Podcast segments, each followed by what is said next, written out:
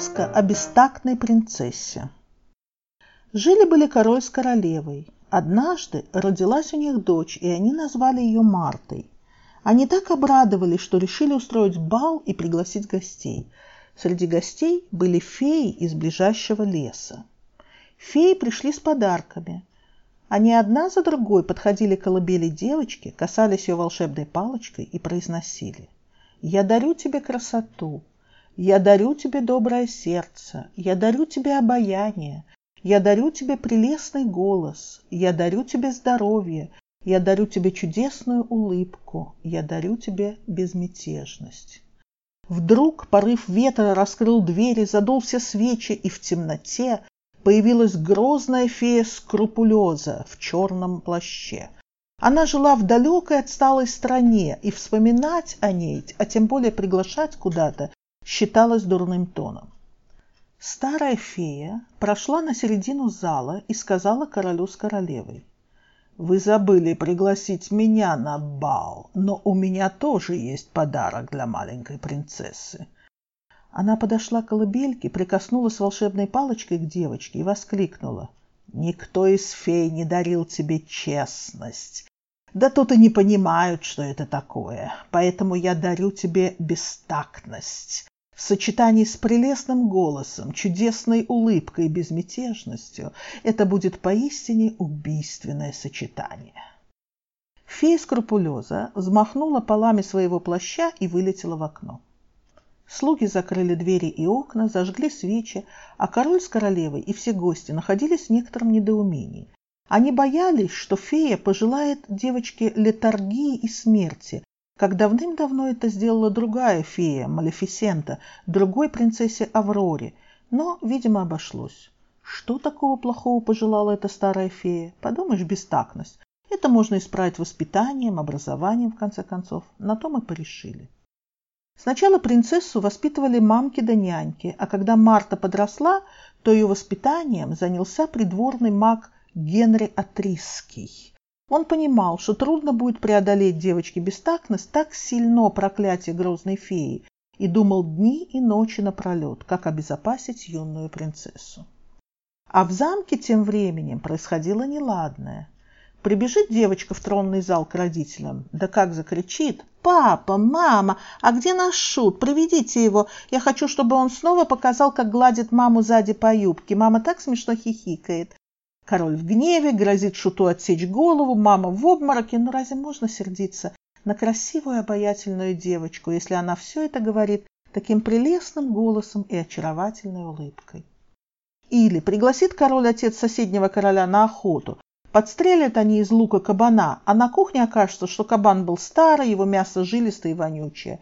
Как такое неприглядное жаркое подавать на королевский стол? И повар зажарит нежнейшую домашнюю свинину, а остатки кабана выбросит собакам.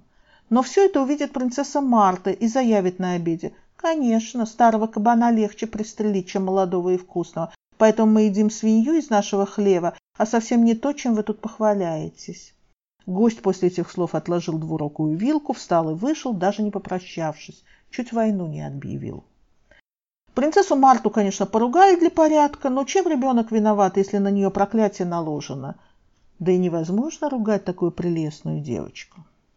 Надоело это королю, вызвал он придворного мага Генри Атрисского и пригрозил, что если он не придумает, как эту напасть прекратить и нейтрализовать проклятие злобной феи, то не сносить ему головы.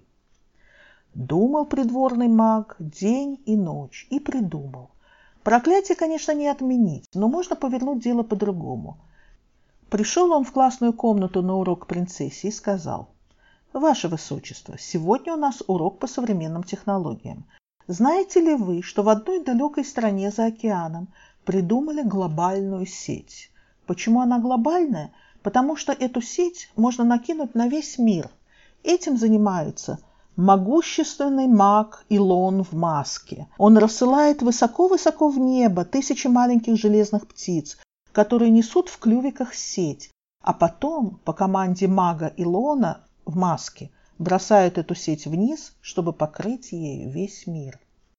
Принцесса слушала завороженно. «Зачем он это делает?» – спросила она. «Это не простая сеть, а волшебная. Каждый, кто к ней прикоснется, сможет разговаривать с любым другим человеком, тоже дотронувшимся до сети. Причем говорить можно что угодно и когда угодно, и никто вас за это не будет ругать. «Ой, как здорово!» – захлопала принцесса Марта в ладоши. «Я очень хочу попасть в эту сеть!» «Я сделаю вам доступ», – кивнул маг Генри Атриский. «Но вы должны будете выполнить несколько условий. Первое – не называть своего имени, а взять псевдоним, чтобы никто вас не узнал. Второе – никогда не говорить, где вы живете. И третье – с этого момента вы прекращаете говорить в реальной жизни то, что думаете. Так будете говорить в сети, этого достаточно. Не надо обижать их величеств. Принцесса Марта согласилась. Она взяла к себе псевдоним «Смарта Бестактная». Дотронулась до сети и вошла в огромный мир таких же, как она, персонажей, которые говорят то, что думают, потому что не могут это делать в реальной жизни. С родителями Марта стала говорить вежливо, обаятельно улыбалась и держала свои мысли при себе – Король с королевой не могли нарадоваться на дочь и щедро наградили придворного мага Генриха Атрисского. Ночью, когда все уснули, маг вошел в сеть и вызвал фею Скрупулезу. «Ну что, продолжаешь касаться младенцев своей волшебной палочкой?» – спросил он. «Конечно», – ответила фея. «Надо еще много и долго работать, чтобы честность перестала казаться бестактностью».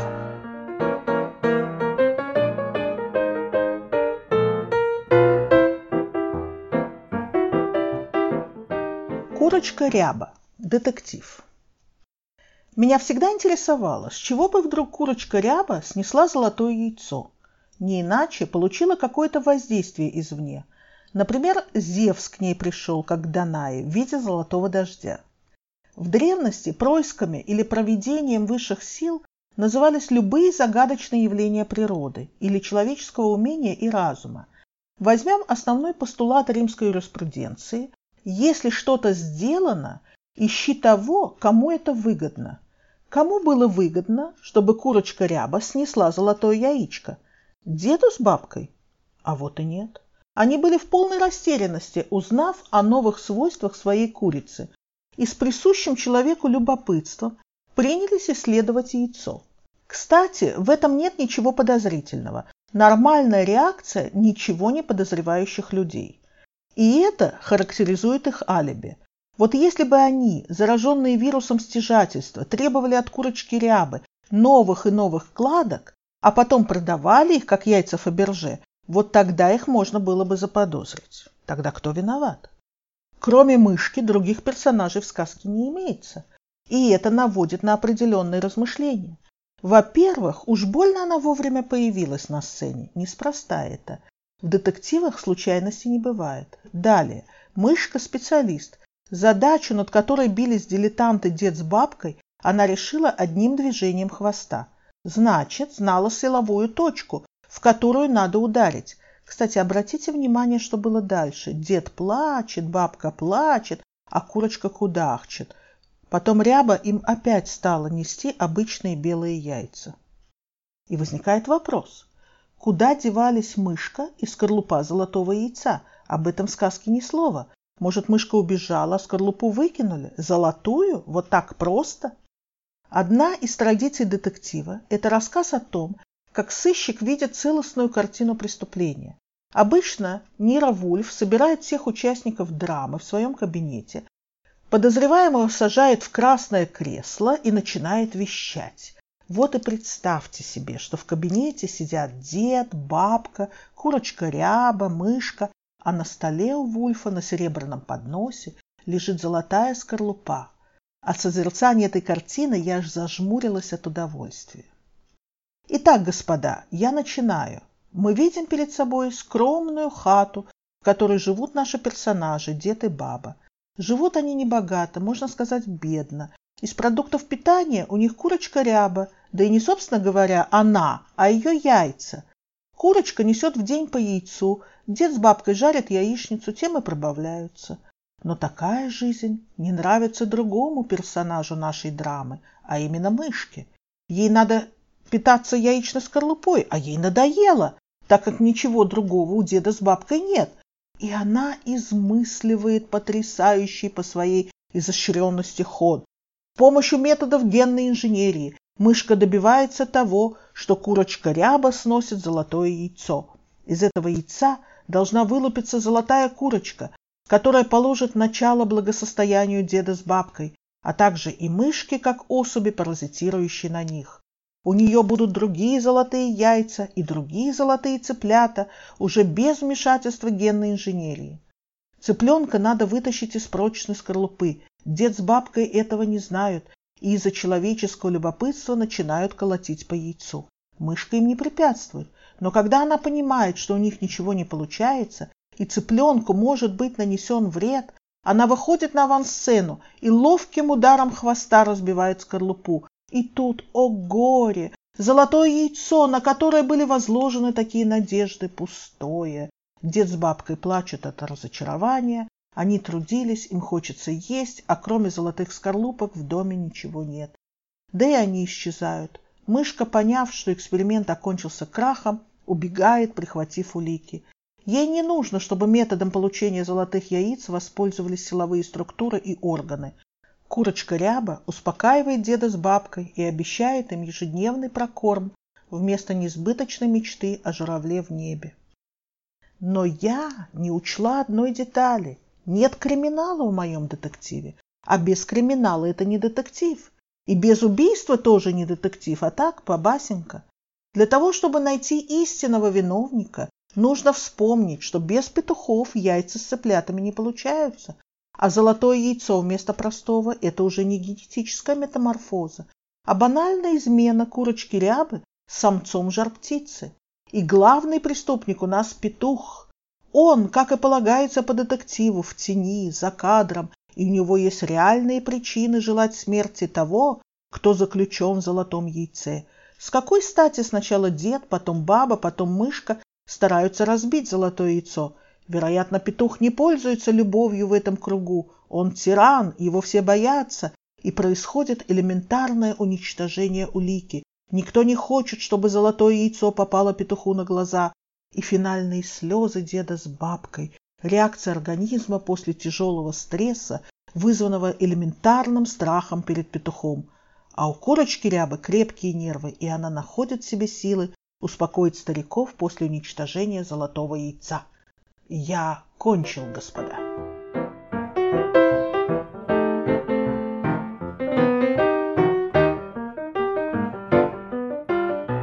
Пастух и волки. Постмодернистская сказка.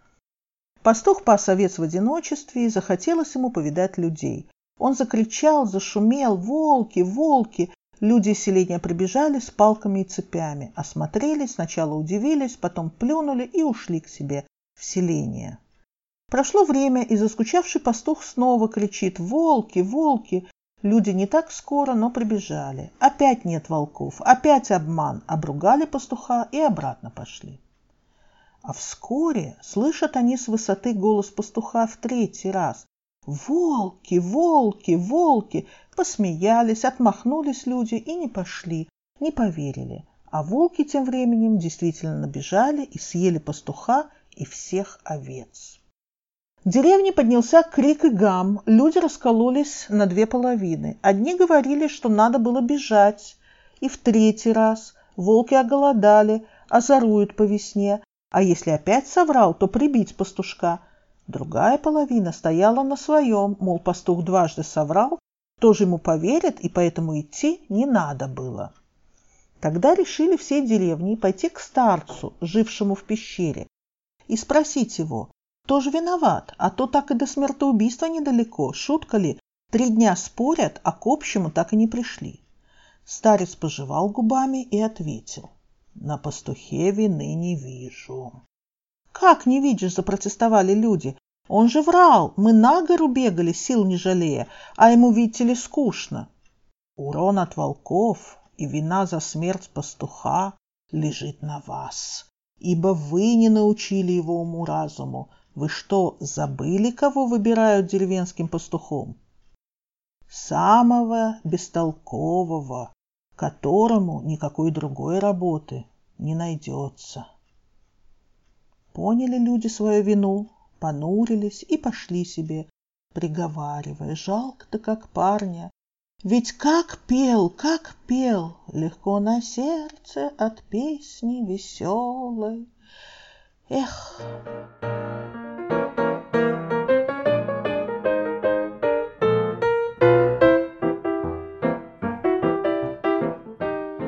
Сказка о дальнобойщике.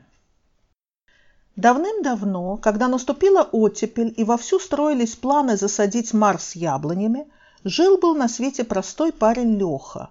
Леха был красавец, соломенный чуб, косая сажень в плечах, глаза васильковые и доброй души человек. Жил он с матерью в коммуналке, точь-в-точь, точь, как описанная классиками Воронья Слободка. Одно только можно сказать против – выпить любил – но всегда в хорошей компании и под знатную закуску. Разве ж это грех? Он поступил в летное училище, а оттуда по разнарядке забрали его в звездный городок учиться на космонавта. Крутил Леха разные пируэты на центрифугах, днями со дня бассейна не вылезал, сидячи там с аквалангом, мудреными науками овладевал, в общем, готовил себя в покорителя Вселенной. Но вдруг очутился Леха обратно в Вороньей Слободке, и никто не понял, почему. То ли выпил перед стартом, то ли соблазнил красавец жену генерального конструктора, сие нам неведомо. Но в космонавты ему путь перекрыли. Леха недолго горевал, женился, привел жену в свою коммуналку, а сам устроился водителем-дальнобойщиком, возить грузы до Бреста. Там их за границу уже другие водилы перевозили, морально устойчивые. Алеха забирал импорт и вез назад. В Бресте приходилось день-два пережидать, ночевать в шоферской гостинице, шумной и неопрятной. И вот там Леха познакомился с местной девушкой Мариной и закрутил с ней шуры-муры. Правда, Марина думала, что это любовь, да и Леха не препятствовал ей так думать, но мы-то знаем, что это были шуры-муры. И стала Марина потихонечку к линии подбивать. А может, Леха разведется со своей, тем более, что он рассказывал о том, что жена с матерью не уживаются вместе, да и с соседями по коммуналке собачатся, как без сознанки. Никакого отдыха. Соседи только его и ждали, чтобы на жену пожаловаться. В большом авторитете Леха у них был. А у нее, Марины, хоть и однушка, но своя, отдельная. Да и работе его переезд не повредит. Какая разница, оттуда в Брест возить товары или из Бреста туда? Леха кивал, соглашался, но переезжать не спешил. Уверял Марину, что хоть и нет у него никаких условий для семейной жизни с женой, но мальчонка у них появился, даже непонятно откуда взялся. Так прождала Марина много лет. Плюнула, да прогнала Леху. Хоть и жаль ей было с ним расставаться, не получилось у нее свить с ним гнездо. Устояла крепкая советская ячейка. А все почему? Да потому что Леха в звездном городке не только на дне бассейна сидел, но и разным мудреным наукам обучался. Например, искусству совместного существования в ограниченном замкнутом пространстве. Вот бы всех этому обучить, тогда бы такое благолепие в государстве бы настало. Да только зачем нужно столько космонавтов? Всей страной подняться и на другую планету –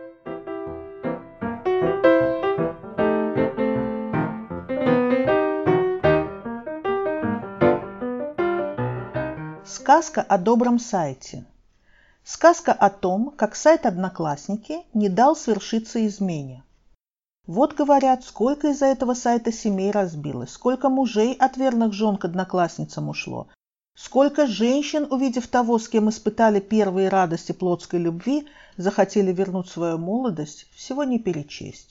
А у меня другая история есть, совсем обратная.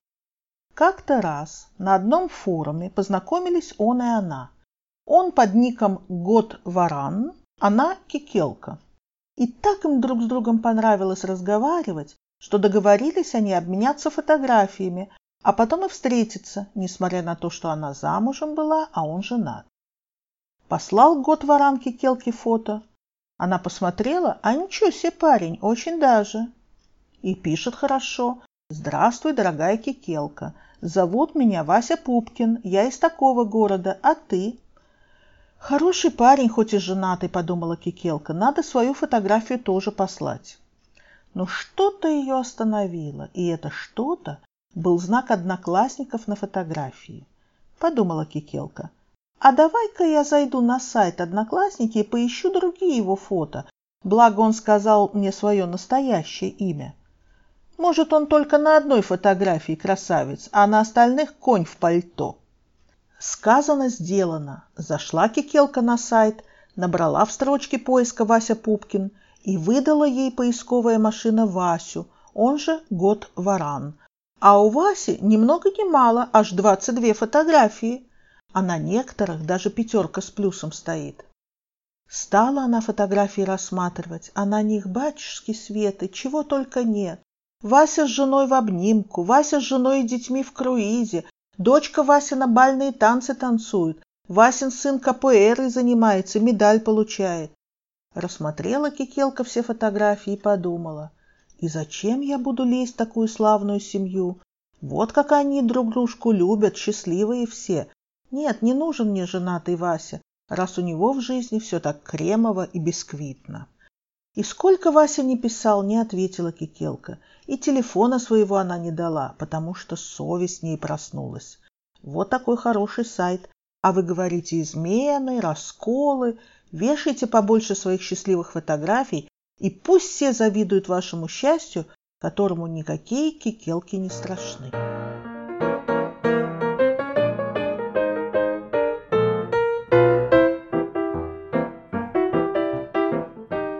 Суд старейшин. Проворовался как-то один визирь. Очень много наворовал. Золото, бриллианты, всю царскую казну опустошил. И шах решил отдать его под суд старейшин. Это был очень прогрессивный шах. Нет, чтоб сразу кривым ятаганом. Так нет. Визирь его что-то соображал макроэкономике государства. И рубить такую голову, хоть и мошеннику, было неразумно. Поэтому шах дал визирю поблажку, самому себе выбрать присяжных, нет, старейшин. Визирь сказал, «О, всемогущий, всемилостивейший шах! Милость твоя безгранична, к ничтожному из червяков. Я недостоин предстать перед благородными старейшинами самых знатных родов, да продлит Аллах их годы. Зачем им судить такого смердящего шакала, как я?